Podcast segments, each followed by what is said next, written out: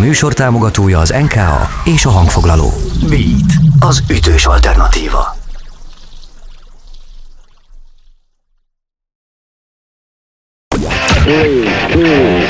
Következik a Beat korszak.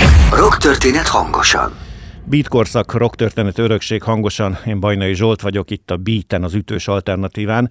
Mai vendégem pedig Cserteg István, aki lassan négy évtizede, ha jól tudom, hivatásosan ifjúsági segítő, könnyűzenei szervező, szerintem örökmozgó, és talán azt is elmondhatjuk, hogy az én véleményem szerint, de ebbe majd legfeljebb kiavítasz, nincs az országban most már olyan zenekar, aki az elmúlt 30 évben a Peronnal, vagy veled, vagy veletek ne került volna valahogy kapcsolatban. Szóval üdvözöllek itt a Beat korszakban. Köszöntelek Zsolt, és én is köszöntöm a hallgatókat. Nem tudom, hogy mennyi igazságot mondtál, de biztos sok zenekar keresztül ment ezen a bizonyos képzeletbeli Peronon. Na de akkor ne ezekkel a zenekarokkal kezdjük, hanem egy kicsit veled a személyes történeteiddel. Ugye, ha talán nem titok elárulni, hogy te a 60-as évek gyermeke vagy, e, már a, a, a beat korszaknak a korai időszakában e, éledezhetett a zenei érdeklődésed. Egy Komárom megyei, Komárom-Esztergom megyei kis településről, Tatabánya mellől származol, gondolom Tatabányai voltál, de hogy hogy kerültél először kapcsolatba a zenével? Hát mint mindenki elsősorban egyébként mivel lehetett kapcsolatban, vagy a szülők sugározták feléje, vagy a barátok. Hát az első, ez a Sanremói Sand, olasz slágerekkel volt tele a család, mindenki szerette Bobby Szólót, a Térden állva jövők hozzá című dalt, és hát ez egy darabig elment, mert hogy én is énekeltem ezeket az olasz slágereket, nyilván azért is, mert hogy a magyar sztárok, lásd Szécsi Pali, Harangozó Teri, akár Koncsus, ezeket magyarul is tudták énekelni, Persze mi ezt nem nagyon tudtuk akkoriban, de hogy az így nagyon jól hangzott, hogy imcsora slágerek vannak így, ami a világban felénk árad. És aztán jött a tinédzser korszakom, én együtt születtem a Beatles együttessel, és amikor én tizenéves lettem, akkor hirtelen egy egészen más hang ütötte meg a fülemet, ez volt a Beatlesnek a, a felvételeinek a többi, több, fe, filmekből áradta, lemezekről áradta dolog, Nehéz nap éjszakája, karcos Beatles dalok, egy, tizenéves embernek ezek nagyon sokat jelentettek, hogy sokféle érzelmet lehet kifejezni egyébként zenével, és az, hogy hogyha érzelmes akartam lenni, akkor jött a, a, az érzelmes Beatles dal, hogyha valami ilyen tínédzseres, karcos történet kellett, akkor pedig jött a karcos Beatles. Aha. És uh, arra uh, emlékszel, hogy mi az első könnyű zenei élményed? Ez egy Sanremo-i fesztiválnak valamelyik dala, vagy, vagy amire úgy visszaemlékszel, az mondjuk lehet, hogy egy Beatles? Hát konkrétan egyébként ilyen két ellentmondásos történet, tehát a család rajongott egyébként a Gianni Morandi filmiért, uh-huh. amivel a Térden állva jövök hozzá című dal volt. Én nem is emlékezhettem sokáig rá egyébként, ahogy nőttem fölfele, de ez így megmaradt konkrétan. És aztán a második ilyen meghatározó történet pedig valóban a nehéz nap éjszakája volt, és jött a Beatles őrület a fejembe. És aztán nyilván fejlődések indultam, mert ugye a Beatles-t eljutottunk nagyon sokáig, tehát a Pink Floyd lemezét, amikor megvettem, akkor anyám már kezdett gyanakodni, és amikor az első Michael Field lemezt is hazavittem, akkor anyám egyszerűen közölte, hogy fiam, te hülye vagy. És volt-e között úgy a zenéhez, hogy, hogy tanultál zenélni, vagy csak az iskolai énekórák és énekkarok jutottak neked?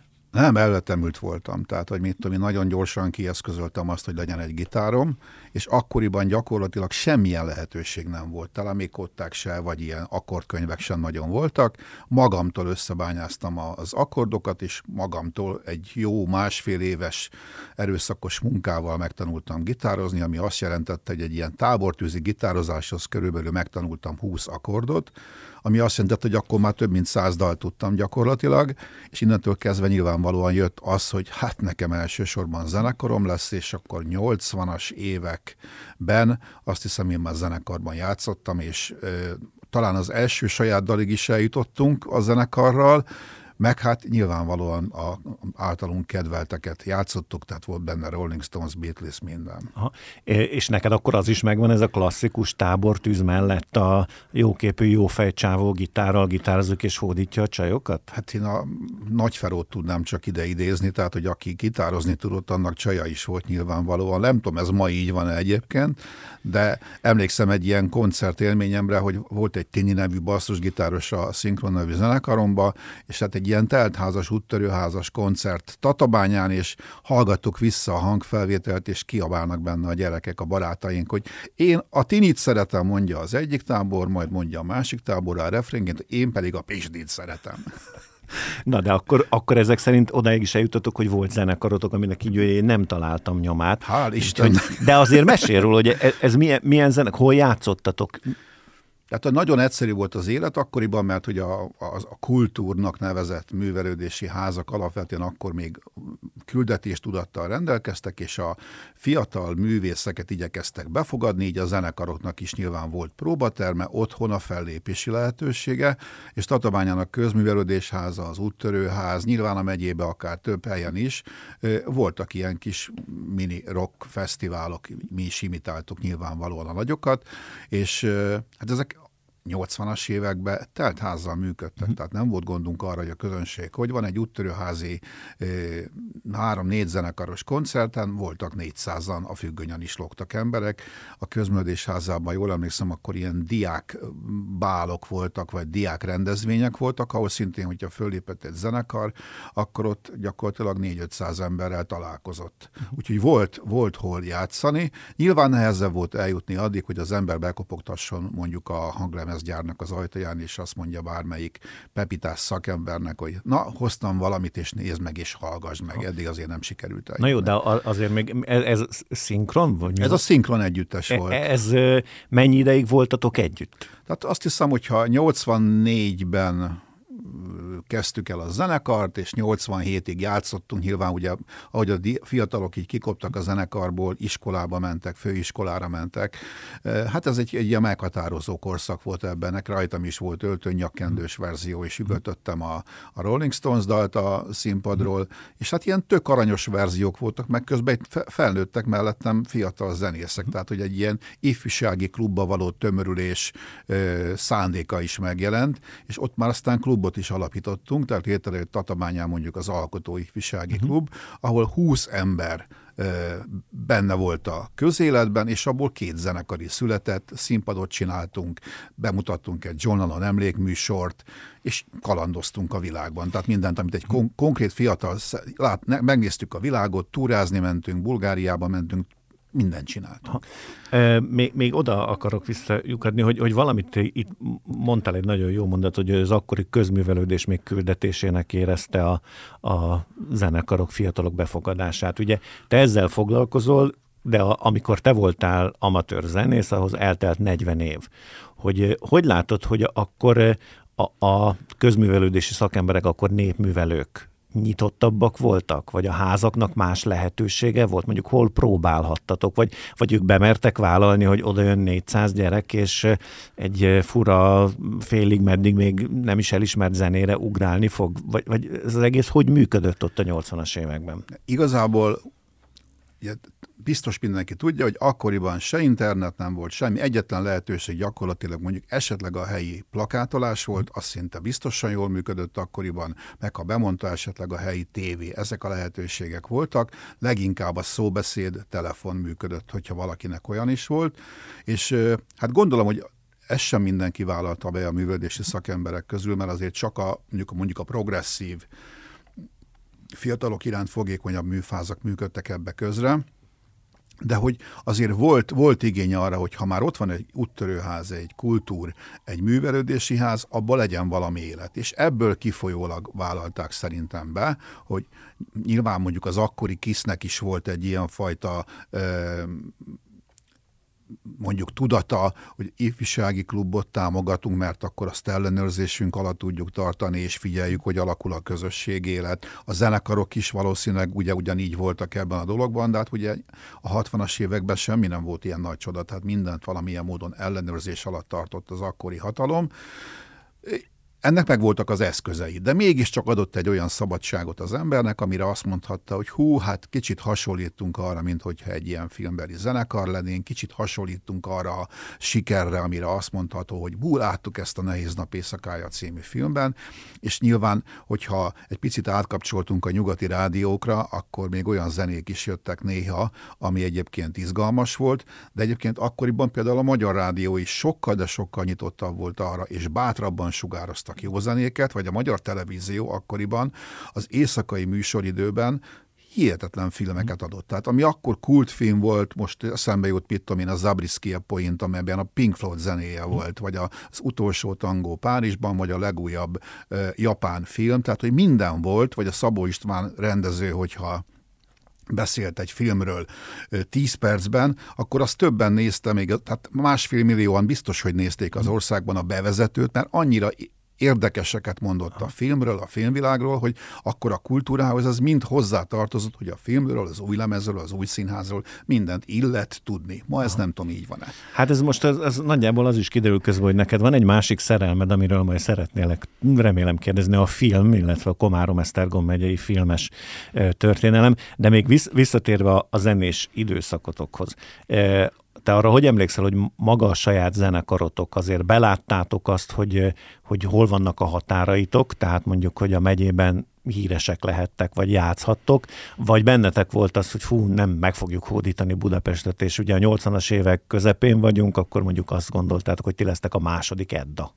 Nem, ilyenre nem gondoltunk egyébként. Én nagyon gyorsan eldöntöttem, hogy nem zenei pályafutásban leszek ott, hanem gyorsan átálltam a szervezői oldalra. Volt egy ilyen filozófiai alapom is, hogyha a Brian Epstein a koszos kis Liverpooli csávokból világhírűt csinált, akkor én is elkezdek a kezem alatt dolgozni fiatalokkal, de nyilván nagyon sok akadálya volt. Ez egy bányászváros volt hmm. akkoriban, meglehetősen nagy korlátokkal, és azt gondolom, hogy ö, ö, nem tanult zenészekkel dolgoztunk többé-kevésbé, és hát hogyha belegondolok, hogy infrastruktúrális hiányban szenvedtünk, nem tudtunk hangszerekhez jutni kellő minőségben, nem volt képzés, nem volt zeneiskola, nem volt semmi gyakorlatilag, sőt, mikor az első bátortalan levelet megírtam a Wilper Timrének egyébként, hogy van egy zenekarunk itt Tatán, és hogy meghallgatná-e, hát azt hiszem, hogy talán még addig se jutottunk el, hogy a zenekarra igazából felhívjam a figyelmet, mert nem volt volt mivel, nem volt promóció, nem volt hangfelvétel, és amikor eljutott az első megyei zenekar mondjuk a nyolcas stúdióba, a Kis Pista keze alá, vagy Viktor Máté keze alá, akkor az már maga a csodának számított. És akkor így ért véget 87-ben a szinkron együttes. A szinkron együttes véget ért, és akkor gyakorlatilag én azt gondolom, hogy ott már közel voltam ahhoz, hogy egyrészt egy, egy Peron Music nevezetű történet elinduljon, de közben a Lord együttesed is szegődtem, de ezt gondolom majd egy másik beszélgetéshez. Nem másik beszélgetés lesz, hanem innen folytatjuk a Beat Korszak, a Rock Történet Örökség hangosan című műsort, amelyben most Cserteg István a vendégem. Beat Korszak. Rock Történet hangosan.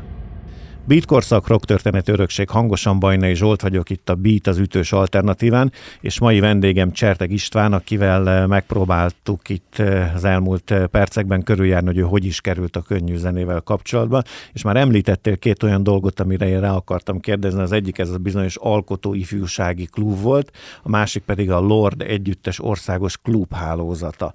Na akkor, akkor kezdjük először, hogy ugye mi is volt ez a AIK, ami azért ott sokszor felbukkan? Hát ez egy korai közösségfejlesztésem nagy sikere volt, ahol 20-25 ember... Bo- bocsánat, te ekkor már ennek szakembere voltál, vagy csak de, elkezdtél vele de foglalkozni? voltam szakembere, valahogy beleszerelmesedtem ebbe. Tehát inspiratív emberekkel voltam hmm. körülvéve, volt egy ismerősöm, Nagy Angéla, aki akkor pszichológiai csoportokban foglalkozott tinédzserekkel, volt két pszichológus mögötte, aki nagyon-nagyon jó mentorál, mentorálója volt az Angélának, és itt elindultak a fonalak. Aztán volt egy Salamon Hugo nevezető fiatal közművelési szakember, akivel aztán később az Agorában dolgoztam együtt, mert hogy ők voltak azok a jó meglátású szakemberek, akik azt mondták, hogy a fiataloké a jövő. És innen kezdődött el ez az egész, hogy elkezdtem, mint a szivacs felszívni azok a tudásokat, ami a közösségfejlesztéshez kell, ami a, a közösségnek a megtartásához, gyarapításához kell, és hát látványos eredményeket csináltunk ezzel a 25 fős csapattal. Olyannyira, hogy hát itt híres zenészek lettek, szociológusok lettek, külföldön például itt a Párizsi Kulturális Nagykövetségnek a munkatársa lett valaki, vagy éppen Ázsiából jelentkezett valamelyik szociológus fia, Bugarszki Zsolt legutóbb, hogy ő ezt az egész korszakot feldolgozná, mert hogy ő, mint gépész szakipari tanuló, egy új világot tapasztalt meg, mikor bekerült ebbe a, a klubba, és annyira inspiratív volt neki ez az egész közeg, hogy szinte pályamódosításnak indult a fiú, és most Ázsiában az egyik legnagyobb ilyen szociológus, aki egyébként a világot bejárva dolgozik, és a leg, legfrissebb munkáival bombázza a világot. De akkor ezt hogy kell elképzelni? Ez kicsit olyan volt, mint Pesten a Fiatal Művészek Klubja, vagy a Fészek Klub, vagy valami. De tehát művészek értelmiségiek? Vagy, vagy... Fiatal középiskolások, gimnadisták vettek ebbe részt, és hát azt érezték, hogy ha lemennek ide, akkor jól érzik magukat. Valamit mindig ragad rá valami olyan tudás, ami, ami izgalmas, és az ő személyiséghez, személyiségükhöz illik és kell. Megváltoztatta a világot az emberekben, a világnézetüket. E, Fakli Karcsi barátom azt mondta egyszer egy ilyen interjúban, hogy egy Csertek Pista volt a korszak Allen Muskja. Tehát, hogy, hogyha én ezt akkor megcsinálom egy rendszerbe, tananyaggal, mindennel, akkor valószínűleg én milliárdos vagyok.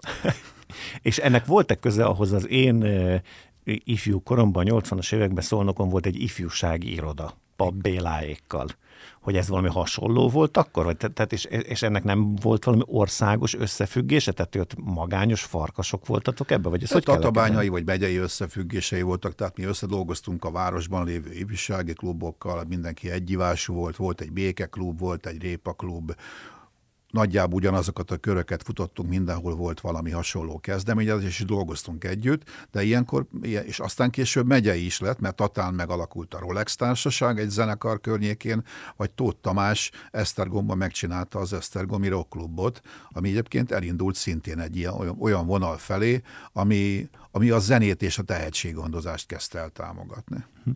Na és akkor még, a, mielőtt a Lordról beszélünk, még, még egy dolgot találtam hogy a nálad, ez a Beatles Club ami a mából nézve lehet, hogy olyan furá hangzik, de tudom, hogy a 80-as években az országban nagyon sok helyen voltak zenekari klubok. Ez mit akart? Hát Tatabányán három ilyen rövid életű klubot próbáltam fenntartani, egyik volt a Beatles együttesnek a rajongói klubba, aztán volt egy lokomotív klub, ez nagyon rövid ideig ment, és volt még egy ilyen zenei klub, de azt már nem is emlékszem, hogy melyik csapathoz kötődött. Ez tulajdonképpen azt gondolom, hogy egy ilyen kései nem tudom, beat korszaknak a, a dolgaiból elindult ez egy ilyen művészeti kisugárzása. Vele gondolunk abba, hogy itt színekhez, ruhákhoz, zenéhez, mozgáskultúrához, tánchoz kapcsolódó történetek voltak, és elkezdtünk vetíteni például filmeket. Tehát, hogyha lehetett levetíteni a nehéz nap éjszakáján túl már a nehezebb filmeket, a sárga tenger alatt járót, a mágikus, misztikus utazást, akkor itt meg lehetett, meg lehetett nézni egyébként, és hát jókat beszélgettünk, tehát alapvetően egy ilyen közösségi összetartó erővel bírt, hogy el tudtunk addig jutni, hogyha valaki alkotó jellegű közösségben szeretett volna dolgozni, akkor itt fiatalokkal közösen tudtunk dolgozni. És ezek a klubok így a tapasztalatait szerint, amik zenekarról szóltak, akár a Lokomotív, akár a Beatles, itt a zenekar neve volt a főhívó szó, vagy én rosszul érzem, de így a távolból nekem egy kicsit az az érzésem, hogy, hogy itt az volt fontos, hogy találkozni lehetett, hogy közösségbe lehetett lenni, és ez most éppen a Beatles volt, vagy a Lokomotív, ez nagyjából mindegy. Szerintem ez egy ilyen találkozási pont, közösen együtt lenni, ez volt a lényeg, és hát nyilván ennek a tartalmát maga a zenekar, vagy a zenekar köré köríthető kultúra adta, ami aztán egyébként később pont a, a Lord együttesnek a klubjánál azt hiszem egy ilyen csodálatos kiteljesedésbe sikeredett. Na akkor beszéljünk erről a bizonyos Lord együttes klubjáról, eh, mert hogy 86 és 91 között eh, vittétek eh, az Országos Lord Levelező és Rajongói Klub Tatabánya elnevezésű helyet, ha ez volt a pontos neve. Így van. És ugye ez a Lordnak két korszaka határa nagyjából, tehát ez a 86, szerintem az ország jelentős része akkor ismeri meg igazándiból őket, tehát akkor törnek ki Szombathelyről, bár ugye Ausztriába készítenek felvételeket, a környéken talán ismertek. Tatabánya. Miért Tatabánya, miért nem Szombathely? Hogy lett ebből azt gondolom a legnagyobb klub, vagy a Hát az összefogó klub volt gyakorlatilag a legnagyobb, így van. Ez úgy lett, hogy azt hiszem, hogy nagyon korán Tatabányán játszottak, és hát Seres Évi volt az akkori kezdeményezője Varga Vilmossal csináltunk egy, egy ilyen koncertet, és hát annyira szerethető volt az a zenekar a gesztusaival, amit a közönség felé tettek, annyira szerethető dalok voltak, annyira szerethetők voltak a karakterek, akár a Balog Józsi szövegírót is beleírtam ebbe a zenekari cuccba, hogy azt mondtuk, hogy igen, hogyha van erre igény, akkor csinálunk egy országos összefogó klubot, akkor már tudtuk, hogy nagyjából 7-8 olyan Lord Klub működött a Kárpát-medencében, amit érdemes egyébként ebbe bevonni, és akkor kitaláltuk, hogy Makótól Sárvádig, Györtől a Csehszlovákiában működő Sávoig ezt a nyolc klubot összefogjuk, és hát körítünk köré olyan dolgokat, amitől ez az egész még inkább közösségi, még inkább alkotó és még inkább izgalmas lesz. Mert hogy mire volt szükség a gyerekeknek? Valaki szeresse őket. Ezekkel a dalokkal a zenekar szerette a rajongóit, és a rajongók viszonzásul szerették egyébként nyilván a zenekart és a dalaikat. Csináltunk Balatonvilágoson évente nyári lortábort, ahol játszani lehetett, filmezni lehetett, fürödni lehetett, együtt lehetett a rajongótábor a, a fiúkkal, csináltunk újságot, találkozási pontokat, zenekari találkozókat, és ez aztán elindult szanaszét a, a, az országban és a Kárpát-medencében, tehát gyakorlatilag Székely udvarhelytől a felvidéki településekig mindenhonnan érkeztek a levelek, hiszen ez volt az egyetlen olyan biztos pont, hogy ha levelet írtak, akkor mi, től, mi tőlünk kaptak választ. É, Oké, okay, de akkor ez egy nagy levelezés volt tulajdonképpen? Tulajdonképpen rengeteg levél. Mert ugye azt működik. olvastam, hogy, hogy információkat küldtetek a zenekarról. Így van. Hol van koncert?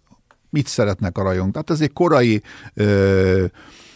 mondjuk egy olyan újság volt, amiben megtudhattak mindent a zenekarról, hogy hol játszanak, mi a kedvencük, mit szeret enni a polmisi, milyen ruhát szeretnek, milyen gitárral játszanak, és en, ennek volt akkor már Magyarországon hagyománya? Tehát, hogy, mert hogy zenekarok, tehát a menedzserekről tudjuk, hogy ugye ők leveleztek, vagy valaki írta a leveleket, autogramokat, nem tudom micsoda, de hogy egy zenekaron kívüli tulajdonképpen valami fajta közművelődési szervezet, vagy emberek fölvállalják ezt, és elkezdik országosan szervezni. Ennek volt a, ez a Lord Club előtt bármi hagyománya? Volt bizony, tehát én, én személyesen is tagja voltam Kati és Kerek Perec együttes levelező klubjának egyébként, és amíg a zene zenekar két évig működött, akkor én kaptam tőlük rendszeresen levelet, de ha belegondolunk az illés fonográf korszakba, akkor gyakorlatilag az is úgy működött, hogy folyamatosan kapcsolattartás volt a közönséggel, újsággal, személyesen, tehát nagyon sok olyan dolog volt, amitől ez izgalmas. Igen, de, de ezeket, ezeket a zenekar vagy a zenekarhoz nagyon közel álló emberek csinálták.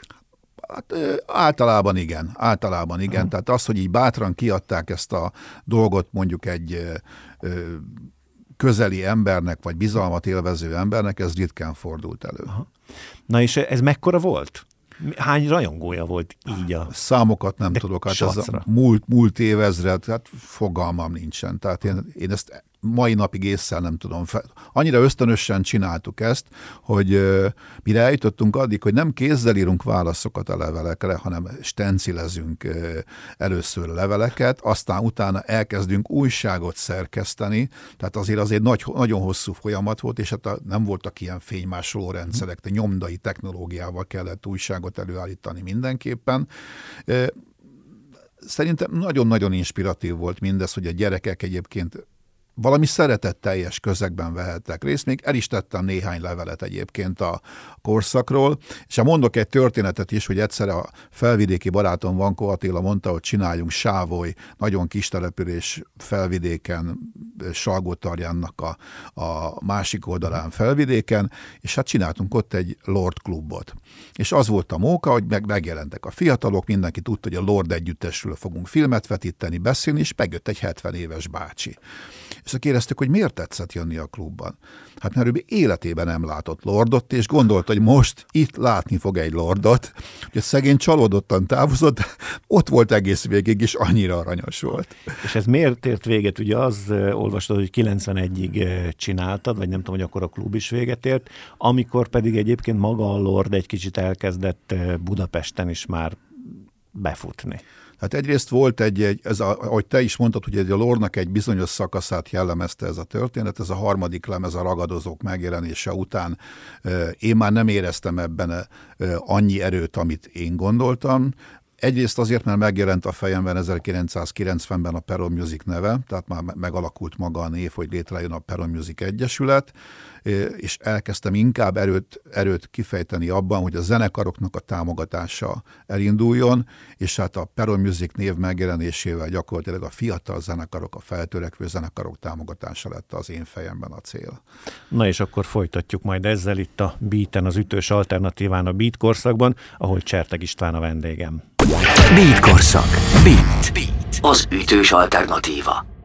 Beatkorszak rock történet örökség hangosan, Bajnai Zsolt vagyok, mai vendégem pedig Cserteg István, akivel a, most már tényleg a Peron Musicról fogunk beszélni, arról, ami most már több mint 30 éve nem csak a te életedet meghatározza, de én tényleg merem állítani, hogy a magyar könnyűzene nagyon sok zenekarát, sőt talán az egész magyar könnyűzenét is. E, ugye itt az előző beszélgetés részében e, említetted, hogy 90-ben ez már megvolt a te fejedben, sőt bejegyeztétek az Egyesületet, hogy Oké, okay, de ez, ez honnan jött? Mi az, ami téged inspirált, vagy titeket inspirált, hogy, hogy akkor legyen egy ilyen szervezet?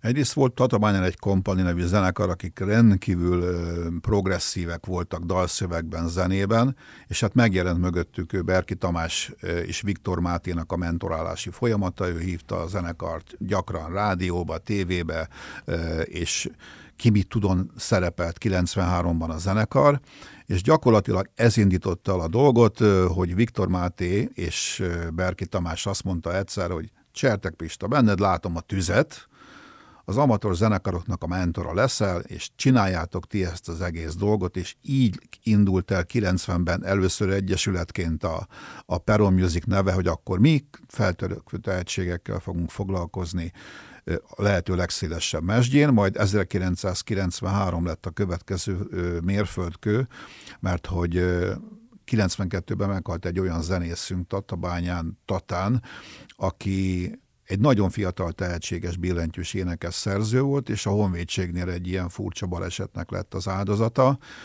az ő emlékére gyakorlatilag létrehoztuk közösen a, az édesanyával ezt az alapítványt, és onnantól kezdve már csak tudatosan léptünk előre annak érdekében, hogy megteremtsük hozzá minden energiát annak érdekében, hogy tehetségkutató szülessen, hogy nyári tehetséggondozó táborok szülessenek, hogy a gyerek, gyerekeknek minél több lehetősége lehessen a bemutatkozásra, a fellépésre, és komolyan elkezdtünk azon dolgozni, hogy hanghordozó készüljön a zenekaroknak, promóciókkal tudjanak fellépni. Elkezdtünk a Kárpát-pedencében a kapcsolatainkkal kiépíteni olyan lehetőségeket, ami aztán gyakorlatilag megalapozta a Peronnak a Kárpát-medencei mondjuk hírnevét. Az, hogy elindult a Peron ott a 90-es évek elején, és valahol ez egy tehetségkutatóként indult, Ebben mennyire volt annak köze, hogy ott a rendszerváltással meg pont megszűntek azok, ugye, a, amik voltak ilyen amatőrzenei összejövetelek, akár Salgótarjánba, vagy, vagy bármilyen ilyen próbálkozás, hogy, hogy akkor ti egy ilyen üres placra léptetek be, vagy, vagy ennek nem volt jelentősége?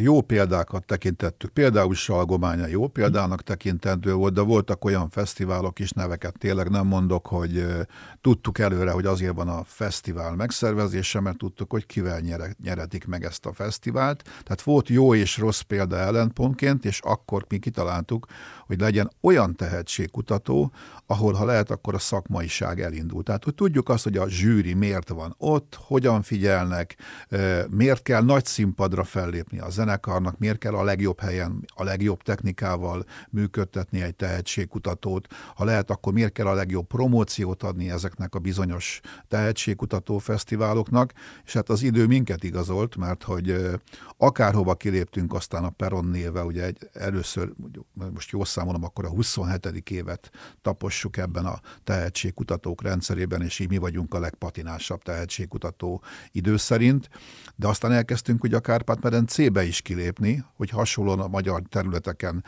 a zenekarok lehetőségekhez jutsanak, és ugyanezt kezdtük el, hogy a legjobb helyen, a legjobb szakemberekkel, a legjobb technikával dolgozzunk, mert hogy megérdemlik a zenekarok, hogy gyakorolják azt, ami vár rájuk a jövőben. Még visszatérnék az elejére, mert tényleg ez izgat meg, hát a beat korszak mégis csak valami rock történet, de szerintem ez már ti abszolút azok vagytok legalább az indulással, hogy ugye e, tudjuk, hogy egy tehetségkutatót ma már, de korábban sem volt olcsó vagy egyszerű, hisz színpad kell, hangosítás kell, technika kell, meg hogy a zenekarok oké, okay, játszottak ott, de onnan mi a következő lépés? Tehát ezeket hogyan tudtátok összeszedni, vagy honnan volt erre forrás a 90-es éveken, amikor azért persze tudom, még sok mindent baráti alapon is meg lehetett oldani? Hát elsősorban mindig abban gondolkodtunk, hogy mi felépítünk egy szakmai rendszert, és ahhoz hozzárendeljük azt, amit. Hát igyekeztünk nagyon gyorsan megtanulni pályázni. Nyilván kapcsolatok építésében a Peron azt hiszem, hogy verhetetlen volt az elmúlt 30 évben, tehát a lehető legszélesebb kapcsolatrendszerünk jött létre gyakorlatilag. Először a Dunántúlon, aztán később gyakorlatilag az egész Kárpát-medencében. Rádiósokat ismertünk meg, szerkesztőségeket, elkezdtünk korán dolgozni már a előtejékkel, a Magyar Rádióval állandó kapcsolatunk volt. Tehát, hogy igyekeztünk úgy felépíteni az egész dolgot, hogyha lehet, akkor ne kelljen sokat szenvedni azzal, hogy díjak legyenek, tehát hogy fellépési lehetőség, volt, hogy videoklippeket kaptak a zenekarok, volt, hogy hangstúdióba mehettek, volt, amikor a nyolcas stúdióban vonulhattak be a, a jutalomként a, a zenekarok, és hát olyan zene, zenekarok és zenészek születtek ebben a korszakban egyébként, akiről azt mondom, hogy te rózsaszín bombázók zenekarra, nem tudom ki emlékszik, de hogy a Tatabányán, a közművésházában a kompani, a közműbent és a rózsaszín bombázóknak a, a koncertjére kivonult a Magyar Rádió, és felvette. Tehát, hogy ha most turkálnánk a Magyar Rádió archívumába, akkor csodálatos felvételeket találhatnánk ebből a korszakból, és hát igyekeztünk valahogy mindig megoldani azt, hogy ennek a feltételei működjenek. Én mai napig egyébként nem tudom, hogy hogy, hiszen közben ugye elszálltak az árak, tehát hogyha összehasonlítanánk tényleges összegeket arra, hogy mennyit fordítottunk egyébként a korai tehetséggondozásban egy tehetségkutatóra, és mennyit ma, hát ég és föld lenne a különbség vélhetőleg. E, az miért következett be, hogy hogy magával a tehetségkutatókkal kiléptetek Tatabányáról. Ugye ma már nem csak ott rendeztek ilyet, vagy nem csak ott vannak ilyen versenyétek, hogy ez azért volt, mert máshol egyszerűen képtelenek voltak megcsinálni, vagy azért, mert ahol akarták, ott tudták, hogy na hát nálatok van a know-how, minek találjuk ki újra az egészet, vagy azt akartátok, hogy, hogy azért ez tényleg ne a zenekaroknak kell mondjuk sokat utazni, hanem minél inkább közelebb menjetek hozzátok. Vagy mi, mi volt az oka annak, hogy ugye a Balatóhoz is elmentetek Pot, az part, például Balaton az partnerség volt, tehát ami, amiben jól, jól működünk, hogy a, a Szalai Tücsiékkel Balatonbogláron nagyon régóta együtt dolgozunk partnerségbe, Pakson a Rufferivel partnerségbe, ugyanúgy nem tudom már hány, majd több mint évtizedeket töltöttünk egymás mellett, de ami konkrétan, vagy Pécsen segítettük, Nagykanizsán segítettük a, a tehetségkutatót, de ami konkrétan a Veszprémi megyei tehetségkutató, az a mi segítségünkkel jött létre, ott is ismertünk valakit, aki tudtuk, hogy biztosan jól tudja csinálni, és ott is elindult az élő zene tehetségkutató. Aztán, ami nagyon-nagyon fontos volt, hogy a punk program, amikor működött, akkor mi dolgoztunk Újfalusi Gáborral, és akkor jelent meg először ez a gondolat, hogy mi lenne, hogyha ezt az egész országban azonos rendszerrel kezdenénk el terjeszteni, plusz még a Kárpát-medencében, a magyar területeken is lehetőségekhez ö, vinnénk a, a zenekarokat, közel vinnénk a lehetőségekhez. És akkor jött egy ilyen fordulópont, ez 2005 volt, amikor Székelyföldön egy hatalmas nagy árvíz volt, itt Tatabánya és Székelyudvarhely testvértelepülések, és utána elkezdtük segíteni ezt a dolgot azzal, hogy vittünk nagyon sok adományt Székelyudvarhelyre, vittünk rendezvényeket, elkezdtünk együtt dolgozni az ottani civil szervezetekkel, és amikor már mondjuk 2008-nál tartottunk, akkor mondjuk, hogy találjunk ki valami olyan dolgot, ami új, újdonság, és mégis jó a helyieknek, és kulturálisan valamennyivel többet ad, mint hogyha ott segélyeket, vagy, vagy tárgyakat viszünk, vagy eszközöket. És akkor 2012-ben született meg Székelyudvarhelyen a, az első ilyen tehetségkutatónk, amikor azt mondtuk, hogy egy jó partnert választunk, jó technikát, jó helyen, és most már tizedik éve tart a székelyföldi tehetségkutató, éppen most készülünk egyébként hétvégen a tizedik ilyen tehetségkutatóra Székelyudvarhelyre, és közben aztán nem tudom, vérszemet kaptunk, de egyébként ahogy fejlődött egyébként a tehetséggondozásnak a háttérországa, egyre inkább megjelent az, hogy a magyar nyelvterületen, és most már a rendszerről beszélek, a magyar nyelvterületen jelenleg, hogyha jól számolom, akkor 26 olyan tehetségkutató van Magyarországon belül és kívül, amelyben egyébként a, a magyar nyelvű zenekarok részt vehetnek tehetségkutatón, talán egyenlő feltételek mellett, ilyen felvidéken van, ilyen van három székelyudvarhelyen, egy a Vajdaságban, és hát Kárpát, eh, Kárpátalján is volt, és sajnos csak csupán a háború törte ezt most ketté, úgyhogy idén a harmadik kárpátaljai tehetségkutatót sajnos nem tudjuk megcsinálni. Eh, az időnk eh, lassan a végéhez ér, viszont azt még megkérdezném, hogy, hogy számon tartod, vagy tartjátok azokat a zenekarokat, akik nálatok tűntek fel még nagyon-nagyon az elején, és néha azért úgy simogatja a lelketeket, hogy őket is valahol mégiscsak a pályára segítettétek, vagy, vagy, vagy nekem kicsit néha egyébként úgy tűntök, mintha ez, ez úgy el lenne engedve. Hát azért van egy-két emberünk, akik mondjuk a 93-as első tatabányai tehetségkutatón, akik felléptek, azok már a magyar rockzene öregjei gyakorlatilag. De nyugodtan mondj neveket arra akar. Lehet, hogy én vagyok zavarba egyébként, de hogy e- ezzel nehezen tudok takarózni, mert ugye egy, azt hiszem, hogy a digitális korszak, amikor beköszöntött, tehát ez a 2010-ben lehetett már jobban archiválni dolgokat, talán 2005-től, 10-től kezdtük el a neveket írni, tehát nagyjából ismerjük az összes nyertes zenekarunknak a nevét egyébként, de amire konkrétan nagyon nagy örömmel e, emlékezem, tehát a, a székelyudvarhelyi győzteseink, vagy a kolozsvári, vagy a marosvásárhelyi győzteseknek a nevére e, nagyon, hiszen ők meg átjöttek tanulni Magyarországra elsősorban. E, de például ott volt az Orevoir zenekar, akik hihetetlen nagy pályát futottak be. Szatmári Júli sajnos elment külföldre, de ő is nagy évbe kezdte, nagy évvel kezdte a pályáját, és óriási sikere volt a rádiókban a dalainak vagy a legnagyobb név a Margaret Island, amelyre azt gondolom, hogy büszkék lehetünk, hogy 2000 14-ben Tatabányán megnyerték a Peron tehetségkutatót, majd abban az évben megnyerték az Öröm a zene döntőjét is, és most már talán a harmadik vagy negyedik lemezüknél tartanak, hogyha jól emlékszem, és annyira jó ez a tudat, hogy sok ilyen van, amikor Budapesten vagy valahol így szakmai szempontból találkozunk, és egy-egy ölelést kap az ember, vagy, vagy adhatok egy ölelést valakinek, akkor az azt is jelenti, hogy ebben a 30 évben gyakorlatilag a peron otthon volt, és a jövőért dolgoztunk. Hát akkor most legyen ez a végszó, mert hogy a műsoridőnk lejárt itt a Beat korszakban a Rock Történet Örökség hangosan műsorában, ahol Cserteg István volt a vendégem, akiről vel én még nagyon szerettem volna beszélni az útmenti keresztekről is, meg a Komárom-Esztergom megyei filmes dolgokról is, de ez talán majd egy másik műsor lesz.